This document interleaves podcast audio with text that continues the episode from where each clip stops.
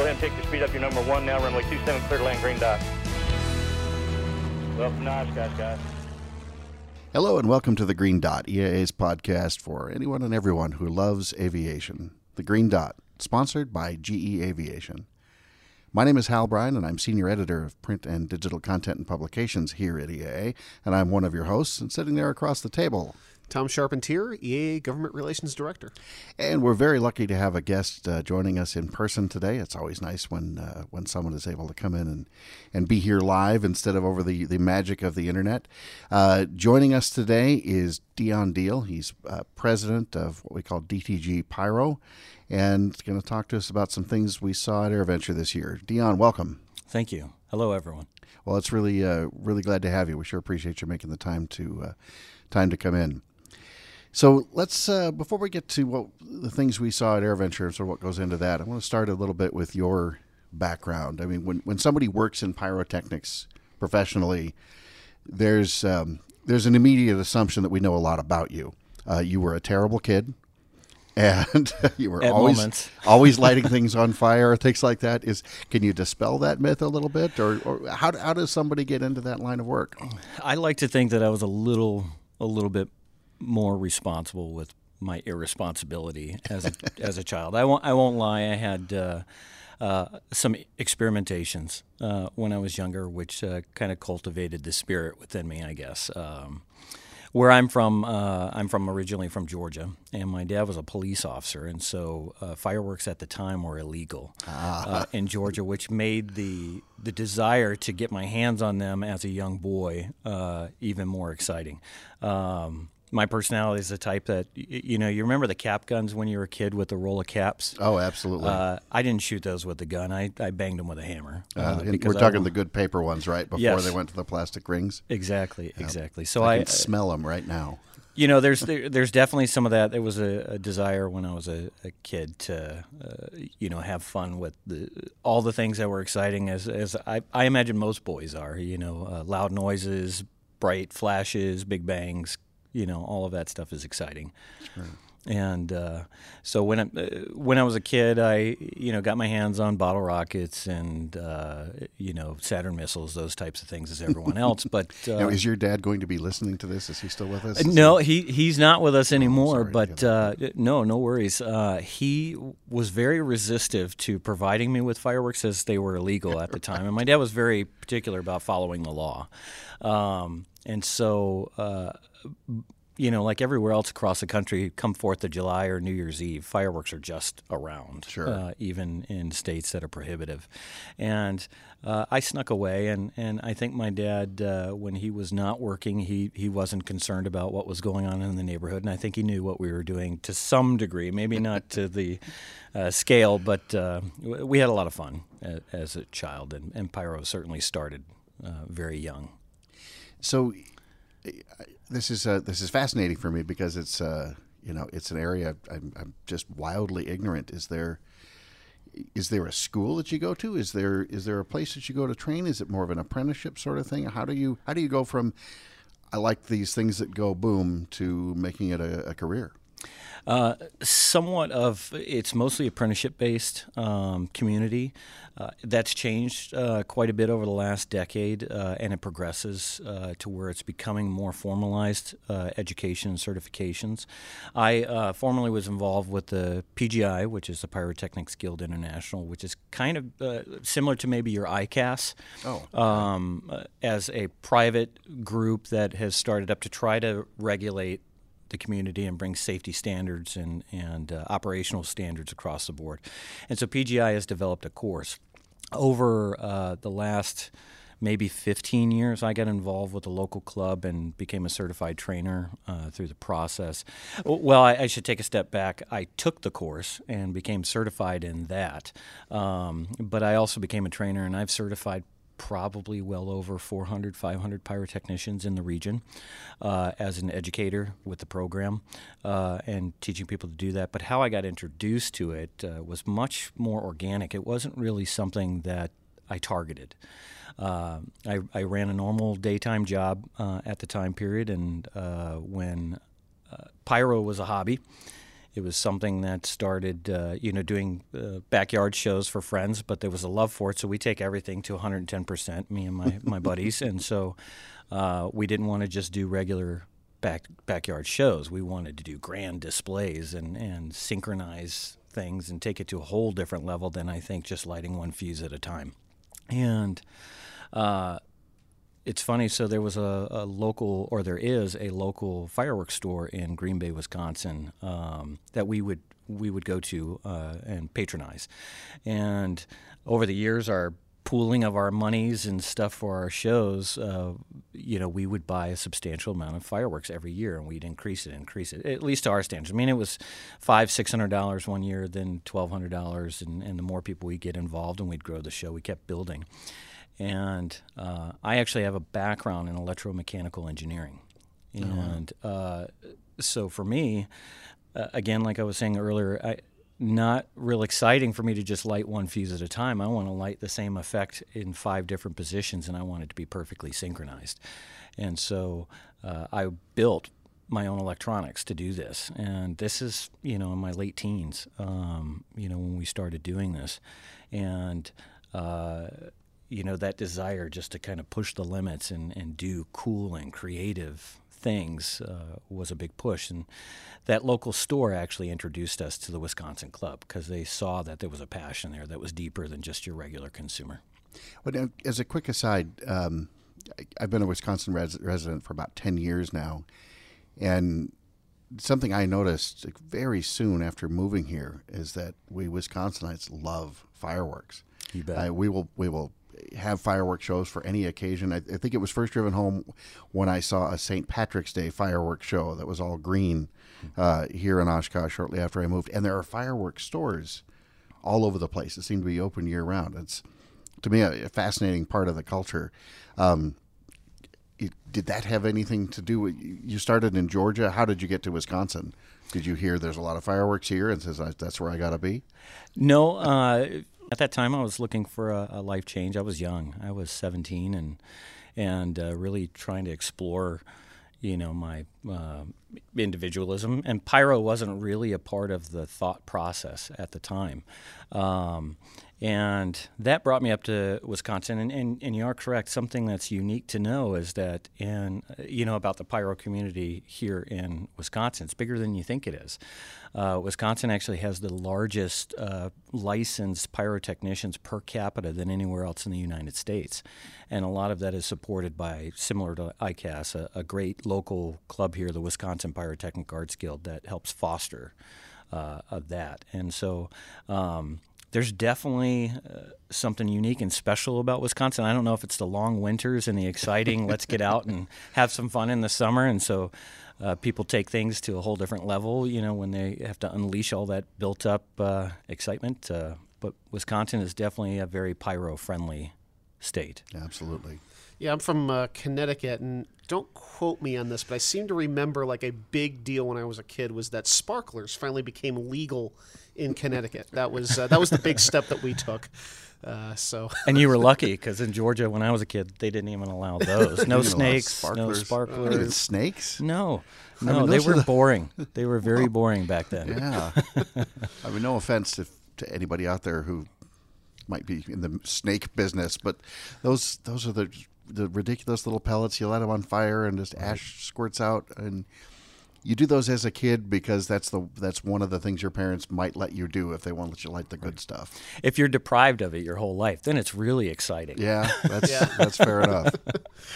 So, um, yeah, so well, like I said, I grew up in Connecticut. I'm kind of a late comer to uh, to AirVenture. I've really only been um, uh, going since I've been on staff here uh, for the last seven years. But um, can you tell us a little bit about the uh, the history of the fireworks show um, at AirVenture? I, I, you know, I, I know that we we it's coordinated with the night air show these days. Does it does it predate that? Um, what's what's your experience? Um, it was always a the night air show. I believe was introduced or reintroduced in 2010 here uh, in Oshkosh, and it was immediate uh, that we started doing fireworks at that time. Um, I had pursued, uh, you know, we're from Green Bay, Wisconsin, so we're only an hour away from Oshkosh, and and uh, I knew about Air Adventure. I actually knew about Air Adventure since I was a kid. Uh, back in Georgia, my dad talked about it quite a bit. Oh, really? And it, yeah, and it's it, oh my gosh, I should say this. It's so surprising how many people even locally here have not been uh, to Air Adventure uh, when I was hearing about it back in Georgia, a thousand miles away. Um, it is a it has a, a worldwide draw, but it's yeah. as you said, it is it is amazing. I think if you have any interest in aviation, then you can say Air Adventure, or more more likely you can say Oshkosh. Right. To any aviation group anywhere in the world, they know what you're talking about. But but sometimes you do have people right here in the in the backyard who are obviously very aware of it, but people don't often think, you know, like a like a tourist in their own hometown. They they sure. oftentimes miss the things that happen right there. Similar to the snakes, you know, availability. I think if it's available, yeah. sometimes you may say, "I'll get to that," or, or you know, you'll push it off to a, an opportune time. Um, but uh, you know, going back, I, I, had pursued EA for about maybe five years, uh, trying to get my foot in the door to talk about what I've had a vision for uh, for bringing fireworks into the night air show, and it was it was difficult uh, at the time. And just by uh, a good connection, there was a gentleman that used to work for EAA, I think, in the marketing division named Matt Miller, oh, sure. and I worked with Matt on other programs, uh, you know, for, that he was doing Oshkosh Irish Fest, which hopefully might have been the one you saw. I, I think it was. Yeah, um, it would have been. I yeah, remember Matt being very involved in those, doing the fireworks for that, and he ended up uh, connecting me up with Tom Poberezny and Joe Schumacher. Uh, at the time, Joe Schumacher was the air director, and we had a conversation, and uh, they had reasonable concerns uh, about bringing introducing fireworks into an airspace. It's it's a very difficult uh, thing to accomplish, and we were setting new standards to work within the airshow box, not doing a fireworks show outside of the airshow box. And so a lot of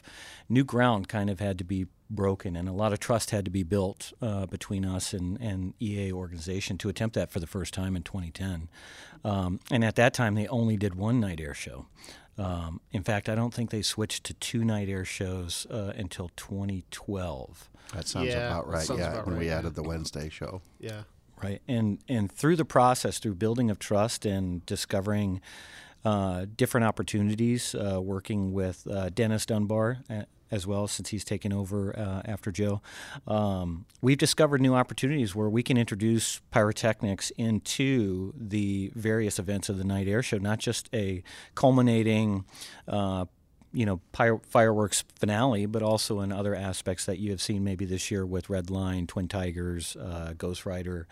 Uh, we did some performances during those times. Also during the daytime, we also did pyrotechnics for Avior.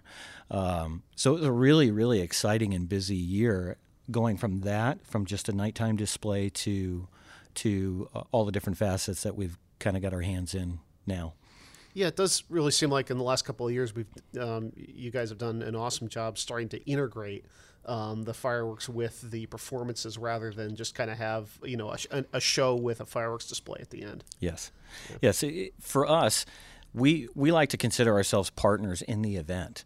Um, our job isn't to you know be a single actor on a stage, if you will, and perform and and get credit for that performance.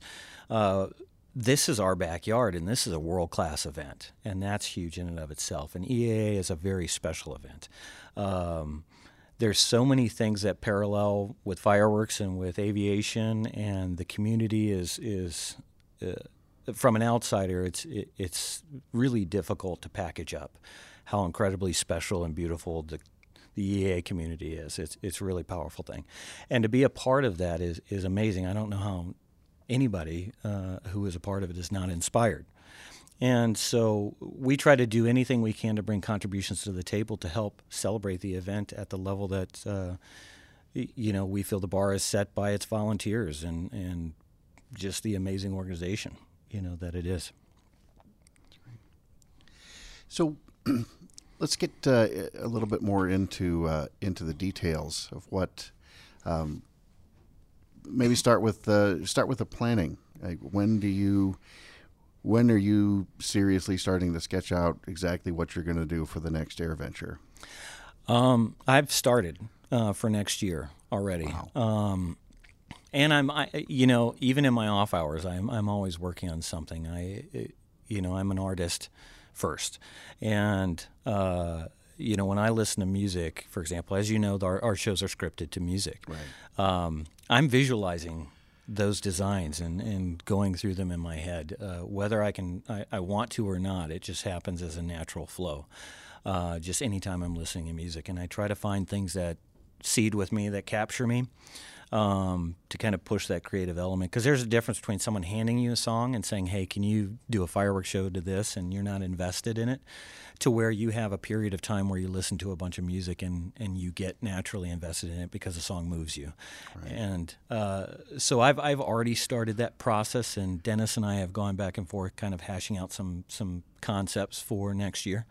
Um, now, as as a quick aside, though, you're talking about doing sort of music you choose versus music you don't.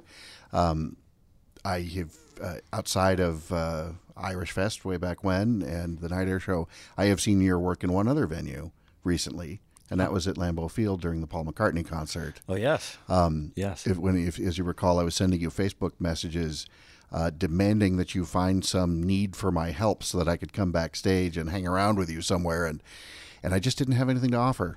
I, I, could light. I got a lighter. I, you know, I could do something to help with this. But anyway, um, so that must have been a, a, a, pretty spectacular thing. Is that fairly typical for an, an, a, touring artist like that to reach out to sort of the local pyrotechnicians or that have some relationship with the venue? It is. It is. Um, you know, and I, uh, let me know if I get too technical on it. But uh, the United States is unique, uh, being that we are an individualized, state-operated control. Uh, and, and, I didn't frame that up correctly, but regulations for fireworks and how they're managed or how they're controlled uh, vary state by state. And so, uh, for me, for example, I'm an international provider. Uh, I haven't done a whole lot of international work, but I do go outside of the United States, but I do cover all 50 states. I have to depend on partners uh, in all 50 states because the regulations are so variable that it, it helps to have a local that can help work you through uh, the different regulatory affairs because we have one federal agency that, that manages the fireworks, one federal agency that manages our transportation, a separate federal agency that regulates the safety aspects of it. Uh, but then every state is different. Some states have a state process or a permit uh, that you have to go through and, and a licensure uh, protocol, and some some do not. Some states require the county and the city to uh, sign off on permits for a display, and, and some do not. It, it really kind of varies. And so having a liaison locally uh, does help. And um, the uh, Paul McCartney event, for example, we've established relationships with a lot of uh, players in the game, I guess, uh, for touring. And so, as a local, uh, I like to think that we, we serve them well, and and uh, we've built some great relationships that they reach out to us when they come come to the area. We're very familiar with Lambeau Field, and and also we know the pyro crew. Uh, that travels with, with Paul McCartney. Um, Shaky, for example, has uh, been with Paul McCartney for 30 years, and he, he's a he's a British guy with a very strong accent. Could there possibly be a better name for a pyrotechnician than, than Shaky? Yes. Maybe yes. Bernie or right. you know, right. well, one eye, but I don't. he, he, yeah, he's got a he's got a unique name. Really awesome fella, and he came to us with a vision, and and uh, I like to think we we delivered quite well. It was well received, and and that felt great. Oh, it's just somebody was another random person in the audience. I can tell you it was spectacular. Uh, so uh, steering back to AirVenture a bit, and, and but maybe this is, question applies again from a from a total layperson's perspective. When you've got a display in mind, you want a particular color and shape and altitude. What goes into actually manufacturing a, a shell or whatever the individual thing is you're going to fire to make that happen? Sure, sure. Um, so a lot of our effects uh, you know, just to be transparent, a lot of our effects are not manufactured by us; they're purchased.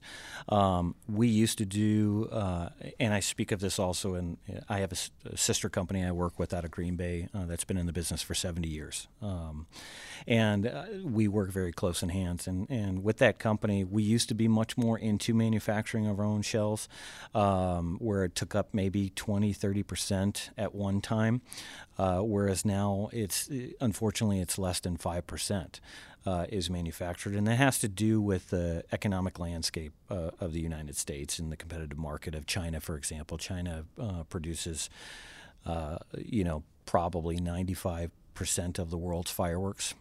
Um, and so, uh, and it's made it very difficult for fireworks companies locally in the U.S. to be competitive uh, in their manufacturing process. But uh, when it comes to our shell selection, I'm very particular about the shells I do choose uh, for the program. And, and for example, where it's maybe more noticeable is in a show where the, the tempo drops or it's more of a, a, slower piece or something that you don't want big booming salutes in the sky, you know what I mean, that are going to take away from that kind of emotional dip.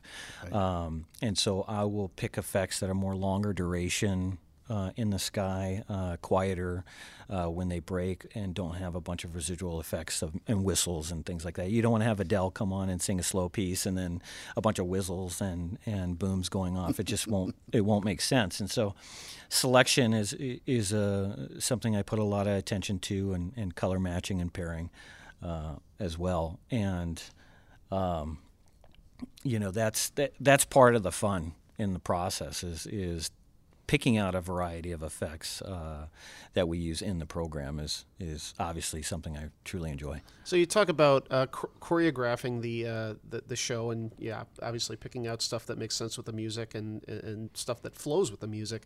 Um, I know a lot. You, you kind of alluded to the fact that a lot of this happens in your head.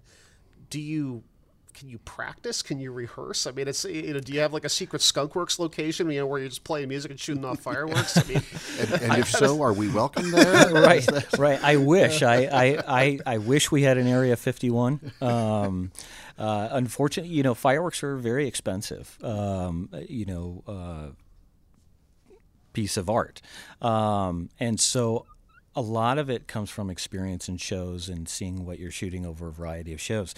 There is uh, visual design software out there that helps give visual aid. And, uh, we do not actually have it yet. Uh, this year, we are hoping to upgrade to it. Uh, but everything that I do design is, is blind. Um, basing solely off of the experience that I have with the effects that I've used in the countless shows that I've, I've done to date. And um, when I sit down to actually script up the show, not only is the software that I use, um, you know, placing it on cues and, and, boards for us to plug them into, right, to terminate them into, it's also back timing. So, uh, for example, a six inch shell that goes up in the sky is going to take about 5.8 seconds from the E match triggering it, lighting it off, and sending it out of the mortar and up into the sky to reach apogee. So, it has to back time. If I want this chrysanthemum to, to blow up in the sky right on this, you know, uh, cymbal hit, you know, for example, I've got to figure out that back time in the software so that it, it lights it beforehand and, and puts it to apogee at the right time. And so some of that is kind of a, you know, the fun and exciting challenge. And some of it can be very monotonous uh, when you're programming up, say, 30 cues in less than 10 seconds.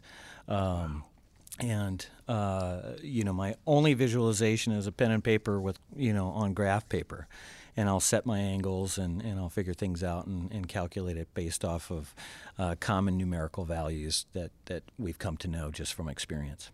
Yeah, I mean that's one thing that has always amazed me from uh, from your shows that you do during AirVenture is just how I mean you know you're, you're shooting off fireworks basically on beat um, sometimes. Right. Um, when it's not, it's not our fault. I'm just kidding. I blame Dennis uh, anytime that it's happens. De- it's definitely Dennis's yeah, fault. seems yes. seems easy. one thing I was curious about is um, do you do you have to account for the distance between the shell um, going off and the audience? you bet. As far, as far as the sound goes. You bet. So uh, NFPA, the National Fire Protection Association, uh, sets regulatory affairs for fire code, right? So even your sprinklers in your buildings. They also regulate safety for fireworks. And they have a protocol that requires for every inch in diameter of the shell size, uh, it's 75 feet spacing mm-hmm. from uh, any you know structures or people. Uh, so we we keep in our inventory up to 16 inch diameter shells, and so that's NFPA code is 1,200 feet. Um, but we like to err on the side of caution and margin, and also to simplify it for our guys in the field. So we do 100 feet per inch. And so a 16 inch shell is going to require 1,600 feet instead of 1,200 feet. Um, and to give you an example on how that impacts us here at, at AirVenture, with the positions and placements we have in the field, we have five primary trailers and then 10 front positions, as we call them. So a total of 15 positions we spread out in the field. Um, we could, from the primary location, shoot up to eight inch diameter shells, but we do not do that. We, we stick with six inch uh, shells as our cap limit. And a lot of that is, is truly it's unnecessary. Although the bigger the shell, the more impactful, the more wonderful, you know, the effects uh, when you have larger shells. Uh, a, they're a lot more costly, uh, and B, we can fill the sky in in the patterns we do without having to push those limits, and we allow ourselves extra buffer for safety. So, Tom, I think you might have been asking, or if you weren't, it's in a question I'm really interested to find out, and that is when you're talking about choreographing to music and you're talking about uh, an actual delay in you know I, I, I see the firework if I'm far enough away the sound is comes a little bit late. Yes. Um, are you taking any of that into account when you're worrying about the, the choreography oh yes. um, so I calculate a primary section of the audience and I target it which is show center okay. uh, and it's about 100 feet out from the speakers because light does travel faster than sound. And the experience is different for everyone, uh, wherever they are positioned in the audience. And the audience here is very wide. Uh, and stretched down the down the line. For example, if you're sitting way down south of the runway, looking up at the fireworks, they're not going to look symmetrical. The fireworks that are closest to you are going to look bigger, and it's going to look almost at a skew of an angle.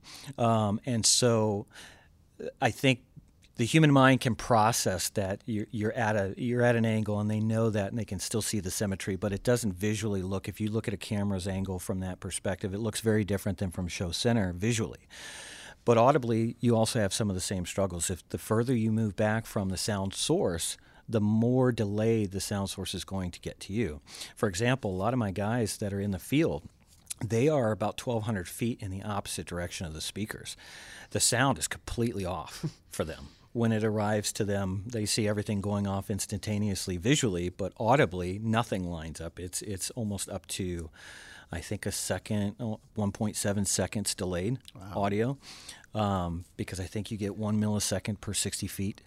I believe is is about the same. And I have all these calculations, but it is something that I figure out, and you can only aim for the best case scenario of the audience at Show Center. So for those that are listening, the best place to sit is Show Center. so. Well, it's interesting to point out the sort of the width of the audience. And we've got a big, long flight line, and you know, even at the night air show, if, uh, if people just sort of bunch in a little bit, it is it is wide. But I always get the sense too that uh, uh, your show itself is very much on the seems like it's very much on the wide side versus something in a stadium yes. where you've got everything sort of coming out of a central location, spread out. Am, am I correct in that assumption that it feels like it's it's it's huge and it's full, but it just seems like it's a wider show than a typical fireworks show. Correct. It's uh, to be honest with you, it's one of the most perfect canvases that any pyro could ask for, um, and because of that width, it allows us to do so. A lot of times, you'll see us break multiple shells at the same time, uh, three and four, to spread down that width, um, and that's that's a beautiful thing versus you know taking one eight inch shell i can take two five inch or two four inch and i can fill the sky. And the impact on the viewer is is sometimes much more significant depending on what you're going for. And i love the wide open view it gives us a lot of options of diversity uh, if it was all narrow from a single site, we wouldn't have as many dynamics in the display to keep it creative and fresh and, and change pace and, and things like that that we do because it is wide. And, and those front positions I was talking about, the 10 front positions, that's where the intricate comet sequence come from, the mines and stuff from the front, brings it up front to the audience closer to a more intimate feel. And uh, the impact of that is, I like to think, is quite impressive. The crowd generally responds to those shots, you know, uh, quite a bit, and they're done in volumes. So we're shooting 10 positions. I may shoot th- three shots from each position on the same cues. So there's 30 shots that are all going off right at that moment. Um, like, for example, when we did Guns N' Roses um, Welcome to the Jungle, when uh, I won't replicate it because my voice won't work. But when Axl screams and he goes, "Yeah," you know what I mean. I shot off a thousand whistles from each location right at that moment. Yes, uh, it, in a multi-shot in four seconds uh, from each location, and it scared the the poo out of people. uh, you know what I mean? But uh, it was it was it, it's hilarious and exciting to watch because you want to kind of catch people off guard sometimes to keep it exciting and entertaining, and at the same time, the wow factor is. Is there, and so those fronts give us that opportunity. So the wide, the canvas here is, is beautiful. That's uh, that's just. I'm sorry, I'm still imagining, remembering back to Guns N' Roses. um, you mentioned uh, a little bit ago, and, and you're tossing out these great terms of your comets and mines and shells and things like this. But you also mentioned an E-match. Is that something that's roughly akin, but way more impressive than the electronic igniters we used in model rockets as a kid? Yes, so uh, it's funny you use that as an example. It's it's very close. Um, E-match is regulated, and, and you can only buy it with a license. They have some intermediary, intermediary devices that are similar to the igniters that you have on model rockets. But I like to think that what sparked me uh, into uh, Pun intended? Yes, Okay, yes. fair enough. Uh, We'll into- allow it. into fireworks was was my father's introduction to model rocketry. Um, I I used to build model rockets well over six feet tall. It, it- you know, when I was a kid, and, and my dad was very engaged in that process. But there was a time period where it, it lost its excitement for me. Uh, you know, there, we weren't involved in a local club, which might have taken it to another level. Uh, you know, getting into liquid fuel compositions or custom fuel, but. Um, I started my pyro experimentation actually taking those igniters and building my own concoctions when I was when I was a kid. Back when the laws were a little more loose about these types of things. I don't recommend people do that today, um, but I, I did dumb things with some level of intelligence and safety in mind uh, using those igniters. So it's it's funny you mentioned that. But our our igniters are it's very similar. Uh, we call them E-match. Um, it has a little bit more pyrogen on the end of the on the end of the match head, and they're one-time use only. So uh, for each shell, each effect that you see us shoot off, we have to have an E-match uh, that integrates that shell uh, into our electronics system. And uh, how many of these would you go through in an AirVenture, in a single AirVenture performance? Any rough ideas of numbers? I believe, well, this year I believe we used up. Uh, we do other fusing techniques, so not Oh, all okay. shots are tied to an individual uh, E match. But um, I believe this year that we used about 1,600 E matches per display. Wow. Um, but there was a considerable amount more effects. We we had, uh, you know, again fusing, multi-shot effects, things like that that we have. We did just under about 4,000 individual effects for the display that you saw uh, on Wednesday night and Saturday night. Yeah, it's interesting. You you um you brought that up, Hal, because I was um watching a video a little while ago about how uh, rockets, you know, full size space rockets are lit, um, which is something you don't really think about that much. But the Russians essentially just stick a two by four with an igniter up in the nozzle. Uh, you know, and then for that, you know, for the big uh, Soyuz rocket, uh, like 16 of those have to go off at, at, at the same time in order for the rocket to uh, to go off the pad. Really? Yep. Wow, That's the Russians are brave, brave are brave. guys. and uh, and, and I, I don't mean to stereotype, but they they they have a they have a tradition of of simpler solutions. Yep. That, Sure. That you Just know, a giant match. Right, exactly. just you know, just put a match in there and and off we go. Uh, is, does DTG have a space program in the works? I, I'm always looking for new ways to, to capitalize on higher altimeters, you know, or al- altitudes. So you, you talked a little bit about uh, setting up the uh, um, the show. Do, do you when do you actually do that? Uh, are are you able to set up during the daytime, or does the daytime air show box get in the way of that? Yes, um, and yes. Um, EAA a- again in air shows. We've done other air shows, but EAA is even more unique and complex because of the volume of traffic that you have here in, in the space. Um, we do set up. Uh, we generally get on site on Monday, even though our first show isn't until Wednesday. Um, and what we do to accommodate an active airport and air show box like we have here at EAA is we mobile mount everything.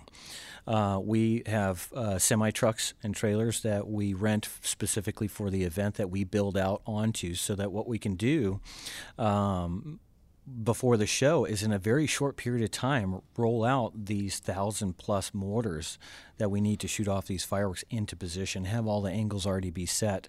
Um, and and so we do those build outs um, some before we get onto site. We'll we'll pre-build out some of the trailers and some of the trailers we'll just bring down the equipment and we'll build them once we get on location.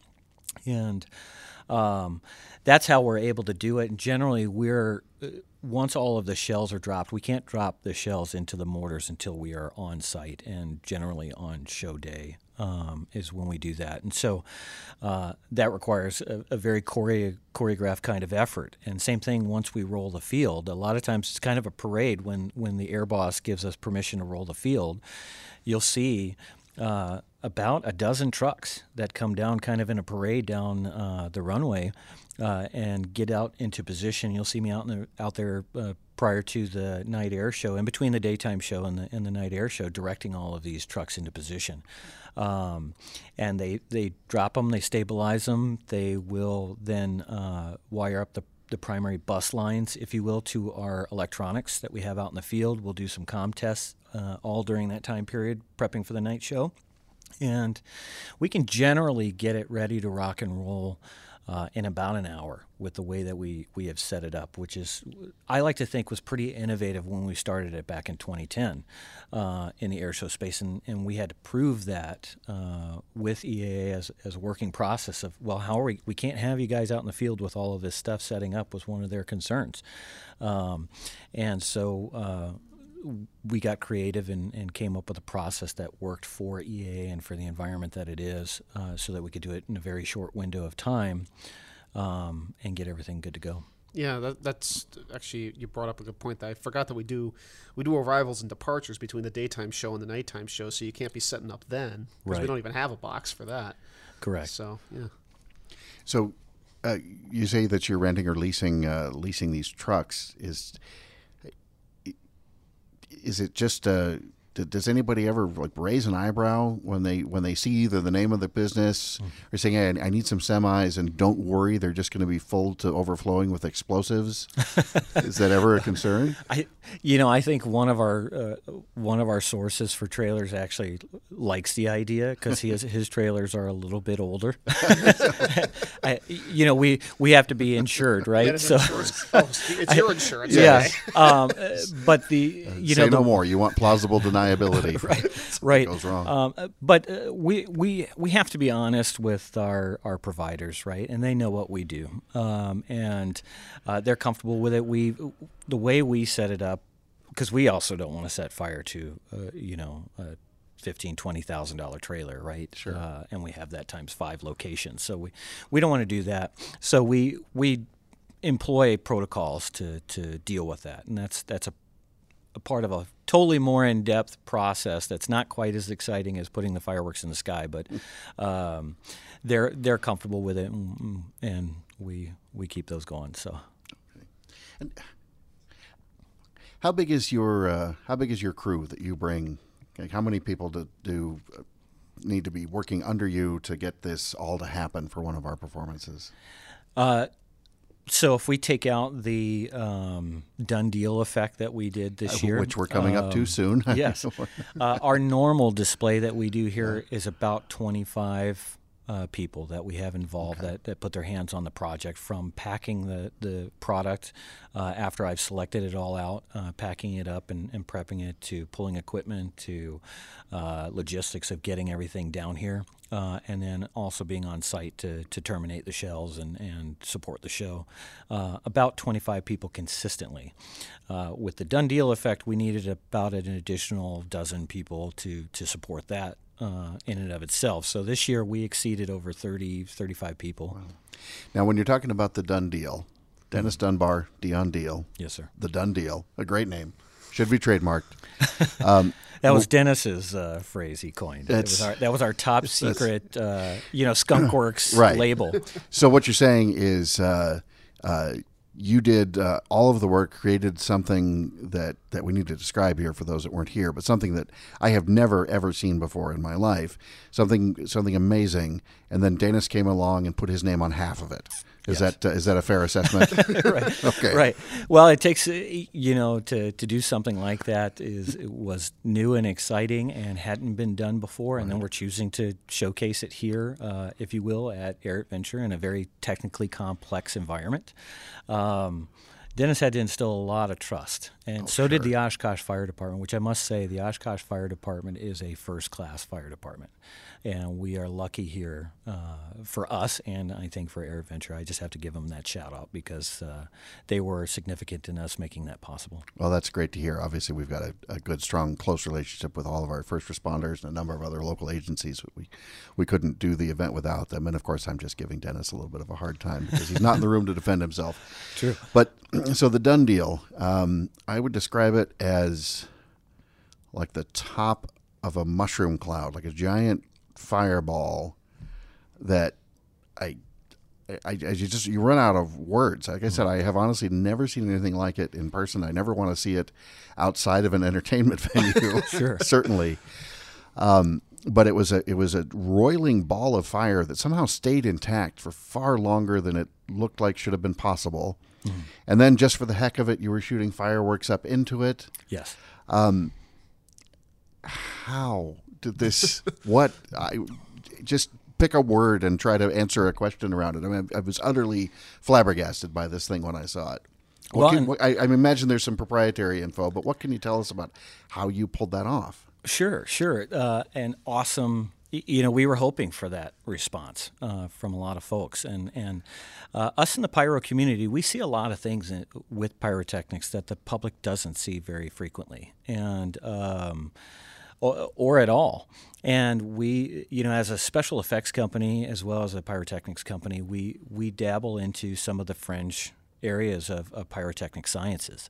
And uh, with the done deal, to give you to give you some metrics there, that was 861 gallons of gasoline uh, that we shot up, and the apogee, the approximate apogee of the fireball rising up, igniting, and uh, you know, getting to apogee was about maybe 375 feet in the air. Really? Oh yeah, uh, those salutes that we shoot, what what you saw, the some people people have called them tracers uh, that we shot up into the the rising fireball.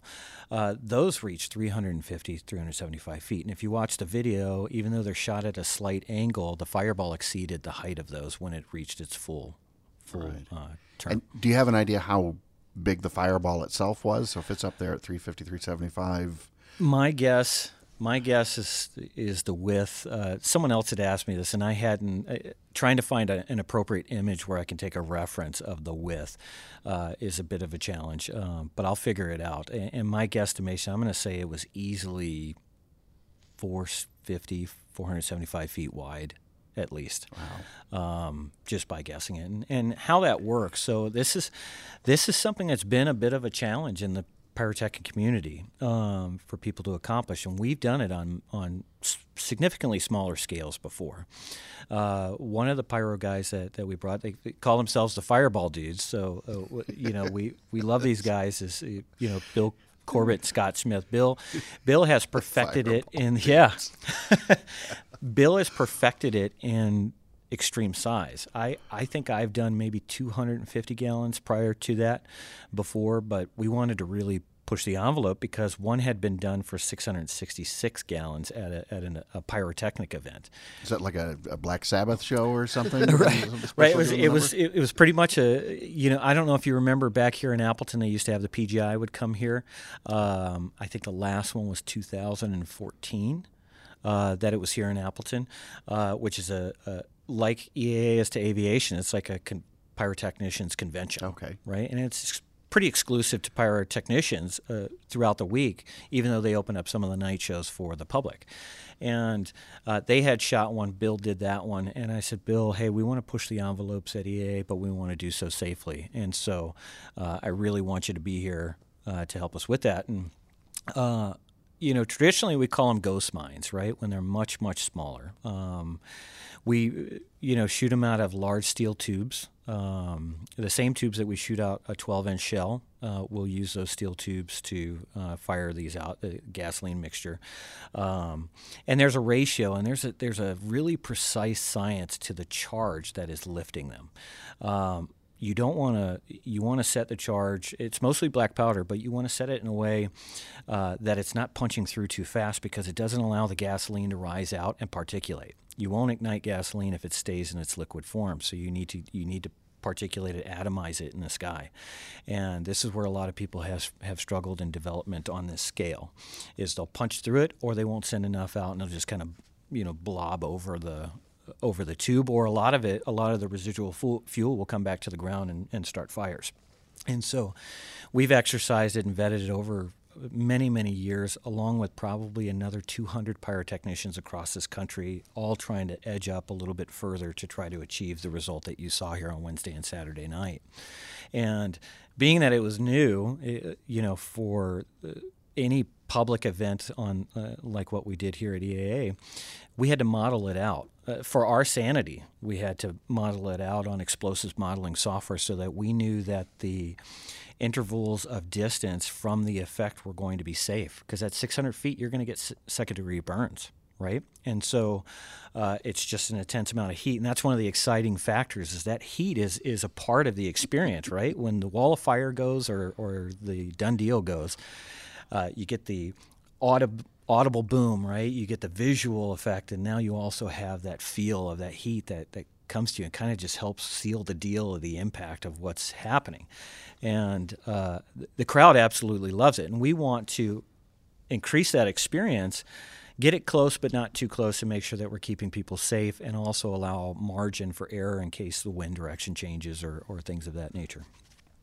So, in, in the, the case of the uh, the done deal, is you've got this tremendous amount of, of gasoline that needs to be elevated. Is that in a single container? Is that in a single push to get all of that? Are there multiple things firing off to get that much gasoline atomized at just the right? Yes, the we right had height? we had I think 50 mortar tubes Wow. out in the field uh, that all fired at the same time, and our 12 inch mortars I think they hold 32 gallons each. Um, when we were shooting them, and some we had some eight inch. We we kind of shaped them in a way so that we concentrate a lot more of the volume towards the center. Sure. Um, and if you notice when you watch the fireball in the videos, it, it comes shooting out, but it also rolls in. Um, and that's what's keeping it alive longer Right. than, than most people are used to because gasoline in and of itself is a flashing fuel it doesn't have a large amount of burn time um, effects in the past we would integrate diesel uh, or, or methanol to give it more duration or more visual effects and there's a ton of different things you can do with fire by the way uh, to create different None of which you should try at home. Uh, true, true. Um, but in this regard, the volume we, we send it up so that it's not fully atomizing all, all at once, and it's it's opening itself up as it's reaching the sky, and that's that's a practice that, that takes time to develop and, and achieve what you what you saw. And I don't know if you you know saw it in person or if you just watched it in the video, you're missing part of that experience when you're watching in a video because you don't feel the heat, right? But you also don't hear the sound. And when we're sending the salutes up into the fireball, that's they have no other purpose other than exciting visual thunderous boom, right? But that fireball is rolling from the inside out. All the fuel is atomizing as it's pushing out. You'll hear if you're you know in the front line of the crowd, you'll hear the oxygen being sucked out of the air because it's at such mass. It's like a noise, and and when those salutes go up into the fireball, you can hear the pitch change, and it creates kind of an echoey, thunderous effect in that in that uh, vacuum chamber. It's it's really hard, you know, because you would think that there's no sound in a vacuum, um, but it's not a, obviously a sealed vacuum chamber, but it does create a, a very unique effect uh, that I don't have the scientific words to describe exactly what's going on, but it, it, it it's definitely part of the experience that is missed by just watching the video. It's kind of like sitting down having a conversation with Thor. You know, so he's like controlling the elements. And, well, first we suck the oxygen out of the air, and then we create a gigantic ball of fire that's hundreds of feet across. It's, I wish I looked like Thor.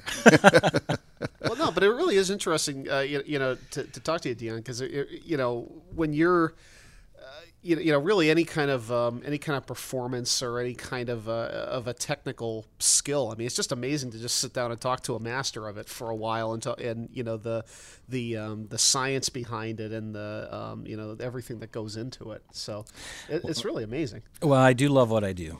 Um, and I, I hope that it shows in my work and also my team.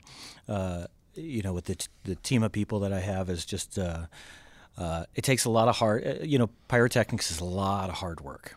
It takes days, weeks, hours uh, in the sun and mosquitoes and all that kind of stuff to set up the shows that we do. And it requires a lot of strength and you beat up your body and all that stuff to deliver these types of events. You have to love it. It- It's not one that's going to make you wealthy, it's one that's going to make you proud. Um, and to, there's nothing like I, I've done shows all over and of varying scales for varying artists, like you mentioned Paul McCartney or, or some others. Um, there's nothing like the experience here at, at EA. It's it's so indescribable. From the guys setting up out in the field when you know Skip Stewart is swooping down, you know, ten feet above their air, or the, you know, the Thunderbirds or the Harrier is taking off, you know, within distance, or or Chris Darnell is running Shockwave within feet at a 300 miles an hour right in front of them. The experience for them as well is it, it, it- you can't match it, and uh, it's a lifetime experience also for the pyro crews, not just the spectators. Uh, every year that we're here at EA. So as we get uh, get close to the end here, um, just a quick question. So you mentioned how much gas goes into the uh, the done deal, the fireballs, and I know we've we've talked about it in other venues, but about how many gallons of gas would go into the wall of fire? The wall of fire, I want to say, okay, so I want to say he's up there uh, pretty close to about a thousand gallons, Okay. unless it was the two thousand foot wall. Tor Tor does the does the wall of fire uh, with us here uh, oh, for the program. Okay, they're part of part of the Toro Pyro. Yeah, yeah. So uh, Gordon and those guys, I've worked with them on other air shows and here locally, and, and they've mastered the wall of fire. It is something that that uh, you know we do, and we have a different process uh, in how we do it. But those guys just they kick butt with it every single year, and I, I, I did. I will say I, I felt kind of bad this year because. You know, the fireball, the done deal effect was like the rock star of this show. And we kind of knew that. And the wall fire got kind of, uh, you know, trumped a little bit because I had it earlier on in the program. Um, But that also made it a surprise too, it did, which is Exa- and that's what we wanted to fun. do. And that, that fire song, uh, it was a, a song um, called BA 55 by Switchfoot. And it has all the elements of fire as it's talking through it. And uh, we wanted to make obviously the fire to be a significant part of the presentation in the event. So we even shot lampares in the air, which uh, are the they're like salutes, but they're fireballs that are isolated in the sky Oh, instead sure. of seeing them rise. You, you just see them break in the sky. Um, and, and so we were trying to showcase a lot of the flame techniques um, and bring it all together in one, you know, just awesome and powerful force. And I, I, I think it I think it was it was well received. It, it- you know, people were very surprised. The wall of fire went. Then we did a little finale, and then we had the fireball uh, at the end. I, I think we did a good job to to surprise folks and and uh, deliver something new and I, fresh. I think it's safe to uh, to call that very much an understatement. Uh, now, quickly before we go, um, I'm going to give you an idea. We'll have to figure out how our names go together, like the you know the uh, if it's Dion Hal. Uh, that nothing really works. Nothing works as well as done deal. But we've got a year to work on that. Next year at the end of the day air show, and just just picture this and be ready: a giant wall of snakes. A wall of snakes. A wall of snakes. Can you Big, imagine that? snakes. Big, like you know, like foot wide, just swirling black snakes everywhere. I, I would love to do that. I wouldn't want to clean it up, but I'd love to do it. I uh, Tom and Ty have volunteered actually to clean it up, just just I- so that they can be a part of this. Uh, They look very this situation. Yeah, they look really really thrilled, don't they? Well, if it weren't for bad ideas, I'd have no ideas at all. I promise you that. so, Dion, thank you so much uh, for taking some time to join us. This has really been fascinating. It's, it's. I, I echo what Tom said about how uh, gratifying it is to talk to somebody whose whose work we've enjoyed, but you know, certainly have very little, if if any, expertise on our own, and to talk to somebody who uh, it, I am happy to say is is a, a master of it, and uh, we love what you what you bring to AirVenture uh, every year. And um, to this day, I, I've never seen anything like it. Um, my only my only lingering question is how in the world are you going to outdo it next year? And Well, uh, EA is an incredible opportunity, and and uh, we we've got a lot of ideas uh, that are planned. We'll we'll top it. We'll top it next year. Um, we've got uh, some things that we're working through. I won't I won't uh, you know let you know about our skunk works uh, that we're doing, but um, it, we're going to have some fun next year, and uh, I, I promise you that it will be equally as entertaining or exciting. Wow. Well, I think it's safe to say we're all looking forward to it. So, Dion, thanks again for taking the time to join us. We really appreciate having you. you. on the show. Thanks, as always, to everybody out there who takes the time to write us a review on iTunes or Google Play or any of the other uh, other avenues where you consume this podcast. Uh, you can also uh, always uh, send us an email, feedback at eaa.org, or leave comments on the uh, the blog where the uh, podcast episodes go live. That's inspired.ea.org. So please keep that feedback coming. We could not and would not be doing this uh, your ongoing uh, support and encouragement. And with that, we look forward to catching up to you next time when you're cleared to land on the green dot.